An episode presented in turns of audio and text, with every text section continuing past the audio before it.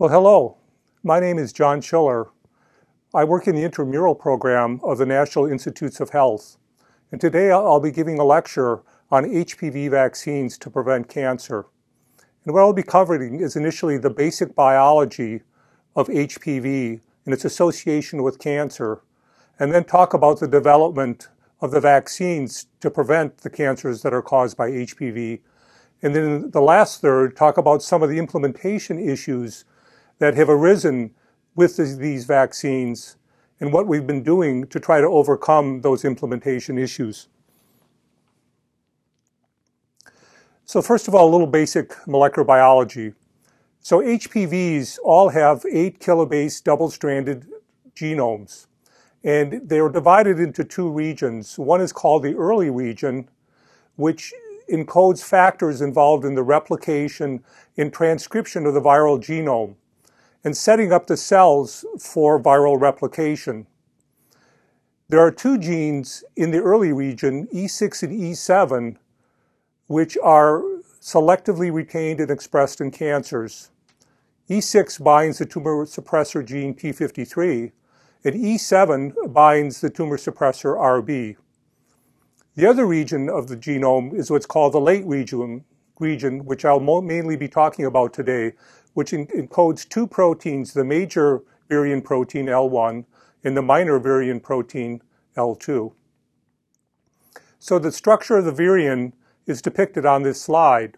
It's a non-envelope virion, about 55 nanometers, with a, a regular icosahedral array composed of 72 pentamers of the L1 major capsid protein and up to 72 copies of the minor capsid protein L2 and in the middle, not shown here, is the DNA genome, which is histone bound. Now, the HPVs have a very unusual life cycle. The life cycle takes place entirely within the stratified squamous epithelia. And we believe that this type of life cycle has evolved primarily to, to escape immune evasion. So this is a tricky virus. What happens is it initially has to bind the basement membrane, and I'll talk about that in my second lecture, which then initiates the infectious process of basal keratinocytes. Now, once it infects these lower cells, it expresses very low levels of its, of its proteins, just the early proteins, and has autonomous replication at relatively low copy number. But relying on signals involved in terminal differentiation of the epithelium, there's an induction of overreplication of the genome and the late gene expression leading to virion assembly and release. And so by making these virions and exposing them only to the external surface, it essentially evades the immune system, keeps the immune system ignorant of these very immunogenic particles until a, quite a delayed period. So the reason we want to develop HPV vaccines is that HPVs cause cancers, a lot of cancers. It's been estimated that approximately 5% of all cancers are caused by HPV infection. And the worldwide burden is shown on this slide. And it's important to note that cervical cancer represents the majority of the HPV associated cancers worldwide about 500,000 cases and 250,000 deaths. It's also important to note that of the 12 or 15 types that are considered oncogenic, two types, 16 and 18, account for 70% of cervical cancer. And they actually account for approximately 90% of the other HPV associated cancers, which have fewer in number and lower attributable fraction. Essentially, 100% of cervical cancers are believed to be caused initially by an HPV infection. Now, in the US, the attributable cancers that are caused by HPV, the proportions vary somewhat different than worldwide. And as you can see, cervical cancer doesn't dominate as much. And there are more male cancers shown in, in, in gray than there are worldwide. And the reason for this is twofold. One is we have PAP screening, which decreases cancer, cervical cancer, by approximately 80% in the United States. And secondly, there's been what's considered an epidemic of oral pharyngeal cancer in the last several decades. It's, it's essentially doubled. And many of these cancers, as shown in gray again, are caused in males. Now, HPVs and the oncogenic HPVs actually infect many sites in both the male and female genital genitalia. For instance, there's many infections in the vaginal and vulvar uh, regions of, of the women and uh, the penile skin of men. But the reason we believe that HPV predominates in cervical cancer is because there's a place in the anatomical regions of the cervix called the transformation zone that's particularly susceptible to carcinogenic progression. And this is the region where single columnar epithelia meets stratified squamous epithelia. And quite frankly, we really don't understand why this particular site is so prone to HPV-induced carcinogenesis. But this, incidentally, is also the site in which uh, most of the cancers in anal cancer arise as well. Now, this shows the timeline of cervical cancer infections in relation to cervical cancer. And what you can see is that the, the rates of, of cervical HPV infection rises very rapidly in young adults. And the lifetime incidence of genital HPV infection is considered to be over 80%. So having a lifetime HPV infection is almost synonymous with being sexually active. But most of these infections go away spontaneously and um, do not really pose risk for cancer. You need a persistent infection to get cancer. But about a, a decade later, you see a peak in precancerous lesions, and then about another decade later, you can see that you get um, a peak in cancer incidence. Um, so really, persistent infection with oncogenic HPV is a critical risk factor for progression to precancer and cancer. And because HPV infections are so common, they're rapidly acquired after sexual debut. And this is just data from the US and UK that shows quite strikingly that within two years of initiating sexual activity, almost half of the young women have had an HPV infection.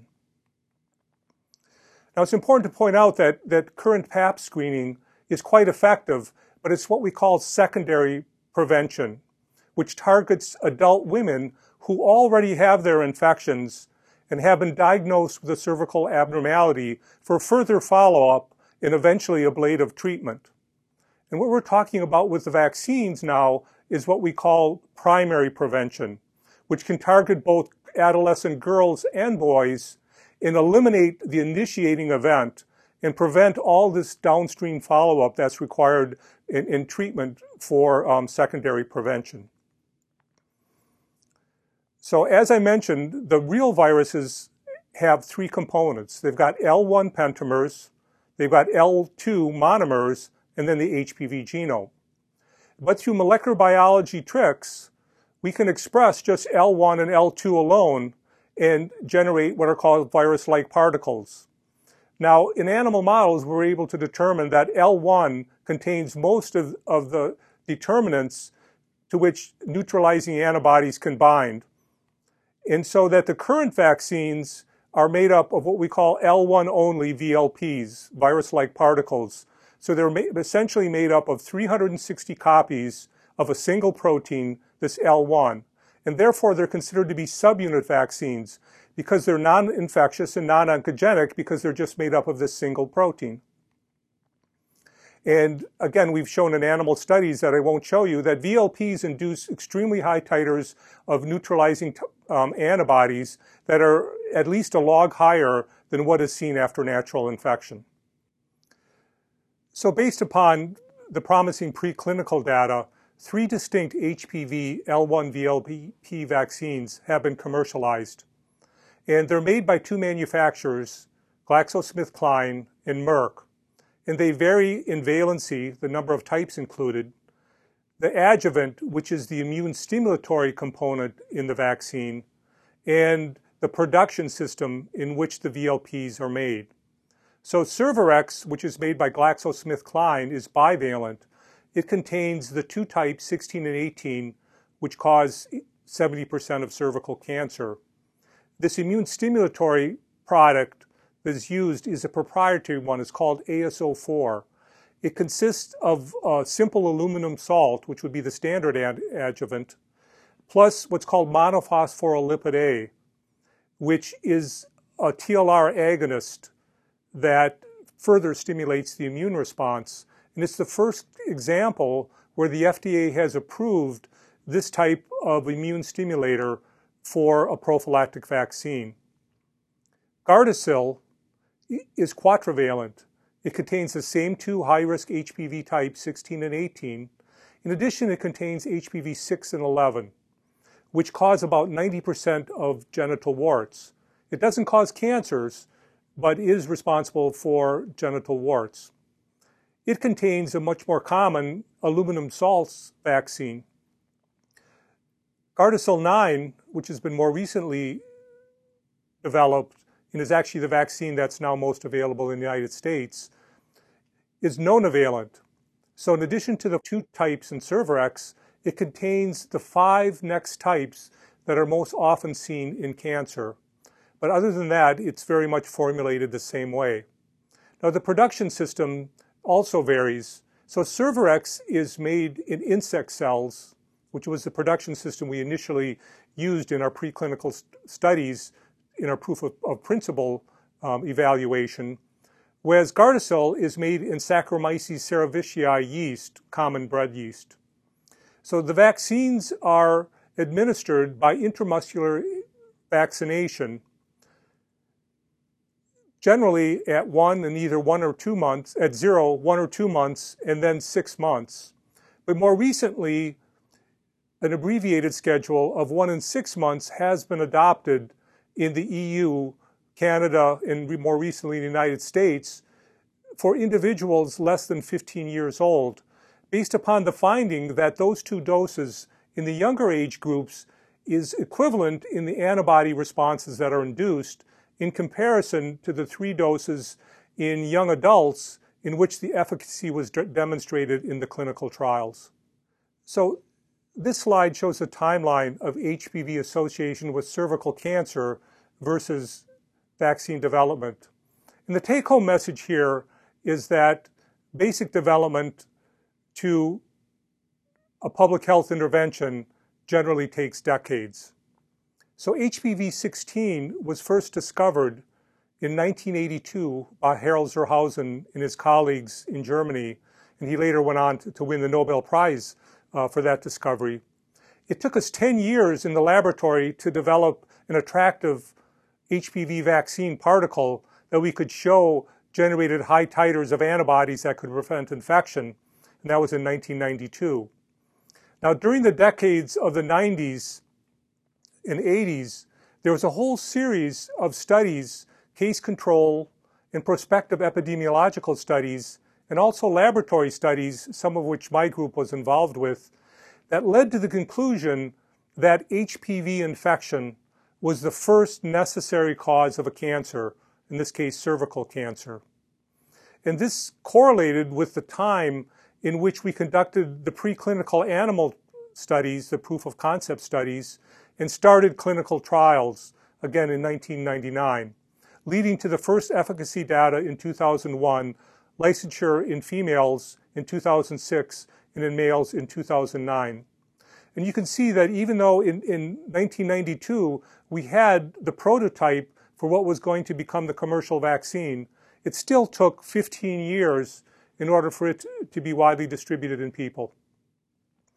Now, an important thing to note is that the basic understanding of how HPV causes, in fact, causes cancer was critical for developing these vaccines. And that's because we wanted a vaccine that could be licensed for preventing cancer, but we could not use cancer as a primary endpoint in the trial. And there are two reasons for this. One, what we're trying to do is prevent initial infection, and it takes decades to go from initial infection to cancer, which would be far too long for a controlled clinical trial. And secondly, because we have PAP screening, we identify premalignant lesions and have to remove them. And so it's unethical in a trial with active follow-up to allow women to go on to cancer. But fortunately, by that time, we understood that these premalignant lesions, particularly CIN3, cervical intraepithelial neoplasia grade 3, was a necessary precursor for cervical cancer. And the FDA and other regulatory bodies were convinced that if we could demonstrate protection against intermediate and high grade cervical lesions, that we would be preventing future cancers and therefore could, license the vaccine for prevention of cancer. And so there were several large scale trials that were done then to demonstrate that, that these vaccines could work against disease endpoints. And remarkably, the vaccines were extremely effective in these efficacy trials. This is the first vaccine against a sexually transmitted disease that has shown any substantial efficacy. And what you can see here is that for both Cervarix and Gardasil, if you look in women who had no genital HPV infection at entry and restrict the analysis to the types that are targeted by the vaccine, that there was 100% protection against the most cancer proximal endpoint we could look at, which was CIN3. There was also strong protection against genital warts with, with Gardasil, which contains HPV 6 and 11. Now, the protection in men looks as if it may be slightly less, but it's important to note that we think that we miss more prevalent infection at the time of vaccination in men, and so that a lot of these, what look like breakthrough infections, are actually emergence of prevalent infections that pre-exist prior to vaccination. Now, Gardasil 9, which again was, was approved in late 2017, the clinical trials were a little different because at that point, there were two vaccines that are already FDA approved. And so it was considered unethical to test them against a placebo control. So what the FDA and other regu regulators agreed to is to demonstrate that they could protect against high-grade dysplasias against the, the new types in Gardasil 9, the five oncogenic types, and had immunogenicity equivalence to the four types that were already there. In other words, the antibody levels were no different to the four types in common. And what they found in this trial is that there was 96% efficacy against CIN 2, 3 of the five new types in comparison, direct comparison to Gardasil 4 and the antibody types to the common um, VLPs, the antibody titers to the common VLPs were no different. So in, in, in addition to having demonstrated um, protection against neoplastic disease against cervical lesions, there is also data that it protects against anal lesions and vulvar-vaginal lesions in clinical trials. But as you can see here, there's no evidence that it protects against lesions on the penis. The reason for this is that penile intraepithelial neoplasia are actually relatively uncommon in comparison to the ones listed above. And the trials were not particularly large. And secondly, we don't know that it protects against infections or uh, uh, lesions at the oropharynx. And the reason for this is the premalignant lesions have not been yet identified. Now, I think we have to start stop thinking about the HPV vaccines as a new kid on the block. Um, it's still considered one of the newer vaccines, it's already been commercially available for 12 years and has been licensed in 82 countries, and over 270 million doses have been given globally. So I think we have to consider this just one of the standard routine vaccines to deliver to adolescents. Now, we think that the way this vaccine works primarily is that it protects from initial infection by generating antibodies that bind the virus and prevent them from initially infecting people. And the reason we think that is that most vaccinees never test positive for HPV DNA using sensitive PCR assays. And also the fact is that when we do see breakthrough in, in infections, they happen predominantly early during the trials. So why would we get more infections early rather than later when normally immunity is waning? And the reason, again, we think this is, is because what we're actually measuring is, is emergence of infections that were present at the time of vaccination, who then emerge during the vaccination period, and so really cannot be prevented by a prophylactic vaccine. So it's also important, although these, these vaccines seem like they're very potent at preventing initial infections, by the types targeted by the vaccine, there are some things that the vaccines don't do. And they don't prevent infection and disease by most of the other HPV types. There's a few very closely related types that we do see partial protection from. And lastly, it's important to note that they do not induce clearance of infection or prevent progression of lesions once they've occurred. And this is why it's really very important to get the biggest bang for the buck to vaccinate young women and young men before they become sexually active. Because once they have the infections, the vaccine is not going to do any good for that particular infection. Now, it's important to note that despite what maybe you can read if, if you Google HPV vaccines and safety, um, the vaccines actually have an excellent safety record. So low-grade and transient infection site reactions are common. And when there are systemic reactions, such as fever, um, they're generally mild and self-limiting. A certain number of the vaccinees do faint um, during the vaccination, but we believe that this is primarily due to um, seeing the needle, and the fainting is, is no more than other needle injections um, in this age group. Important to point out is that there's no pattern of serious adverse events either in the trials or in post-licensure surveillance would suggest that there's a causal relationship of the vaccine to any serious adverse event. So turning to effectiveness, in vaccinology we have two different terms. Efficacy means how well the vaccine works in a, in a clinical trial, and effectiveness is used to describe how well the vaccine uses in general use in, in the public, in, for instance, in national immunization programs. And we're starting to accrue, now that the vaccines have been available for more than a decade, um, substantial evidence that these vaccines are also very effective um, in general use. And there's data both in the levels of infections, prevention of genital warts, and prevention of cervical lesions. I'm just going to give you a little flavor of some of the data that's starting to come out from some of these national immunization programs.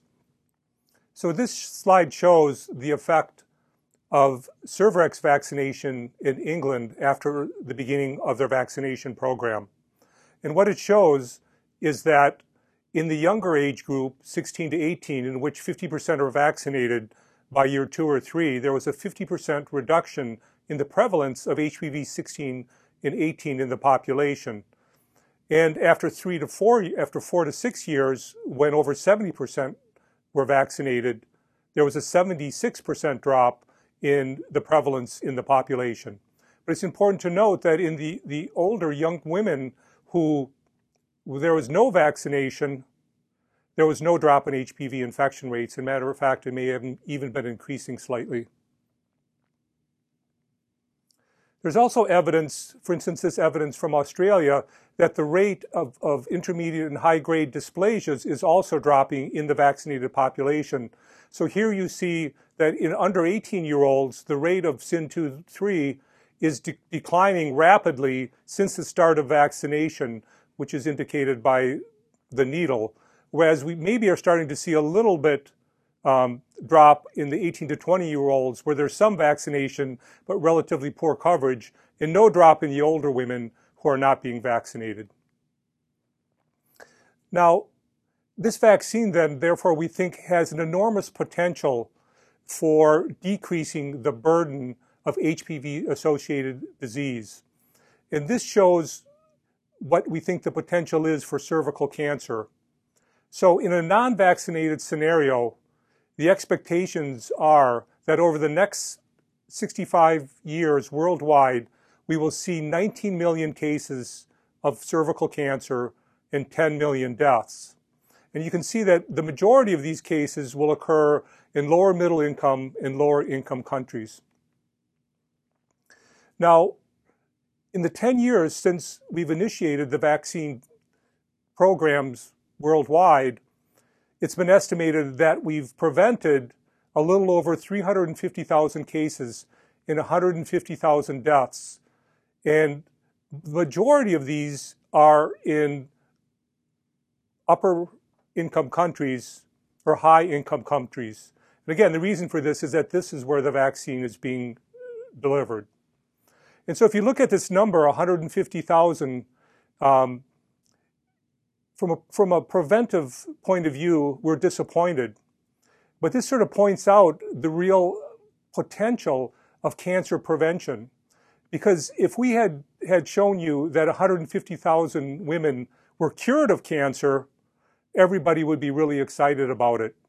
And it points out that, that for prevention, the individual who's not going to get the cancer doesn't know it. And so can tend to be underappreciated in relationship to cancer treatments.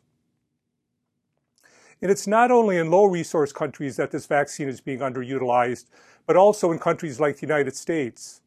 So this slide shows the uptake over time since the introduction of two other vaccines for adolescents versus the HPV vaccine. And what you can see is that the three dose coverage is only a little above 30%, and the one dose coverage is about um, 50%, which is much less than the other two vaccines. So what, what can we do to increase uptake, particularly in low resource settings? Well, importantly, both vaccines have committed to sell the vaccine to Gavi, um, which is a global alliance that buys vaccines and distributes it to the um, 72 lowest income countries in the world. They decided to buy it for $5 a dose, which is much, much less than the market price. Uh, another possibility that we're working with is, is, is with vaccine manufacturers in emerging countries, for instance, in India, in China, in Brazil, who again could potentially manufacture the vaccine and sell it at a lower price. We certainly need to address vaccine hesitancy, particularly in families, but also in healthcare providers who seem to be a major impediment to um, increasing uptake of the vaccine. And finally, that's something I'll deal with now is that what happens if we can deliver fewer than three doses? It's problematic trying to set up vaccination programs where adolescent girls, and in some cases boys, have to come in three times in six months. And so we want to determine whether we can deliver fewer than three doses, for instance, even a single dose. And the reason we think this might be possible comes from post hoc analysis of trials, for instance, this NCI sponsored trial in, in, in Costa Rica, which used Cervarix.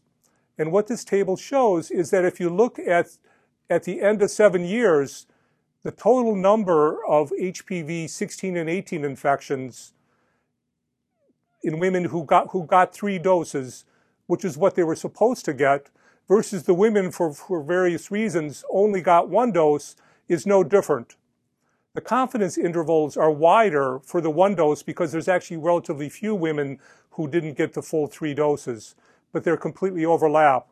If you look at the types in which we get partial protection, HPV 31, 33, and 35, you can see that again, there's no difference in the total number of infections by these types at the end of seven years.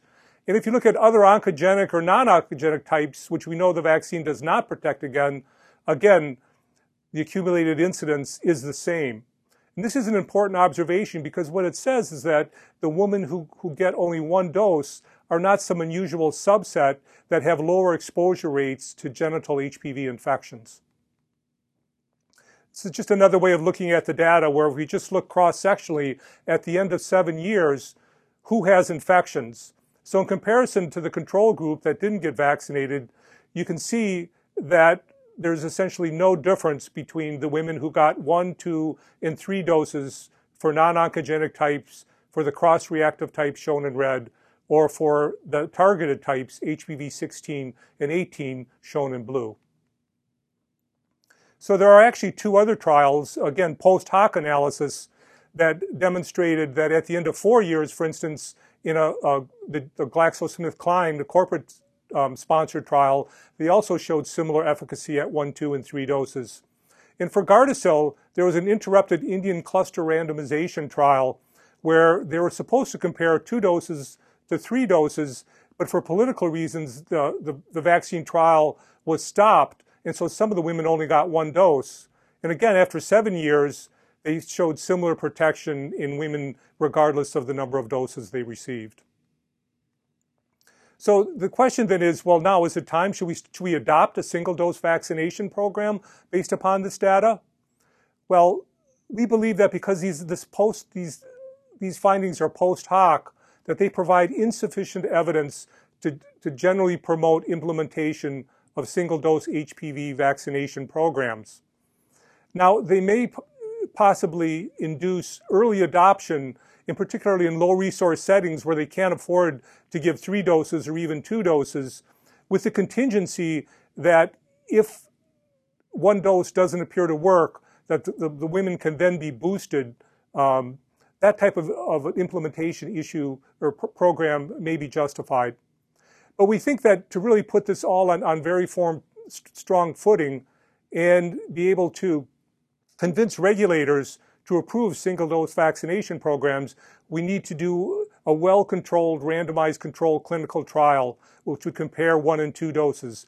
And the NCI has now undertaken this study in Costa Rica um, with support from the Gates Foundation.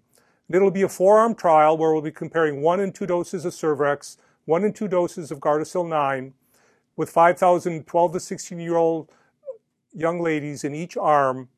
Uh, we'll do a survey of HPV prevalence in unvaccinated um, young women in the same region of the same age so we can get some sort of idea of, of pseudo efficacy. And we expect the trial to last for four years with long term follow up.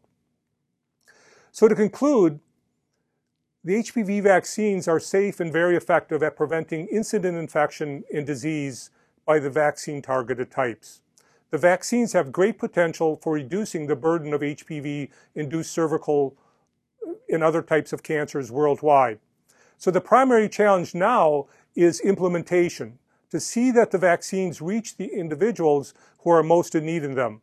And we believe that the way to maximize implementation is to demonstrate that a single dose is enough in a randomized clinical um, trial which could be transformative for implementation of this vaccine. So I would like to conclude by thanking some of the collaborators uh, that have been working in my lab in other places around the world, and particularly Doug Lowy, who's been my co-PI on all the work that happened in our lab related to the HPV vaccines for the last 20 years. So thank you very much.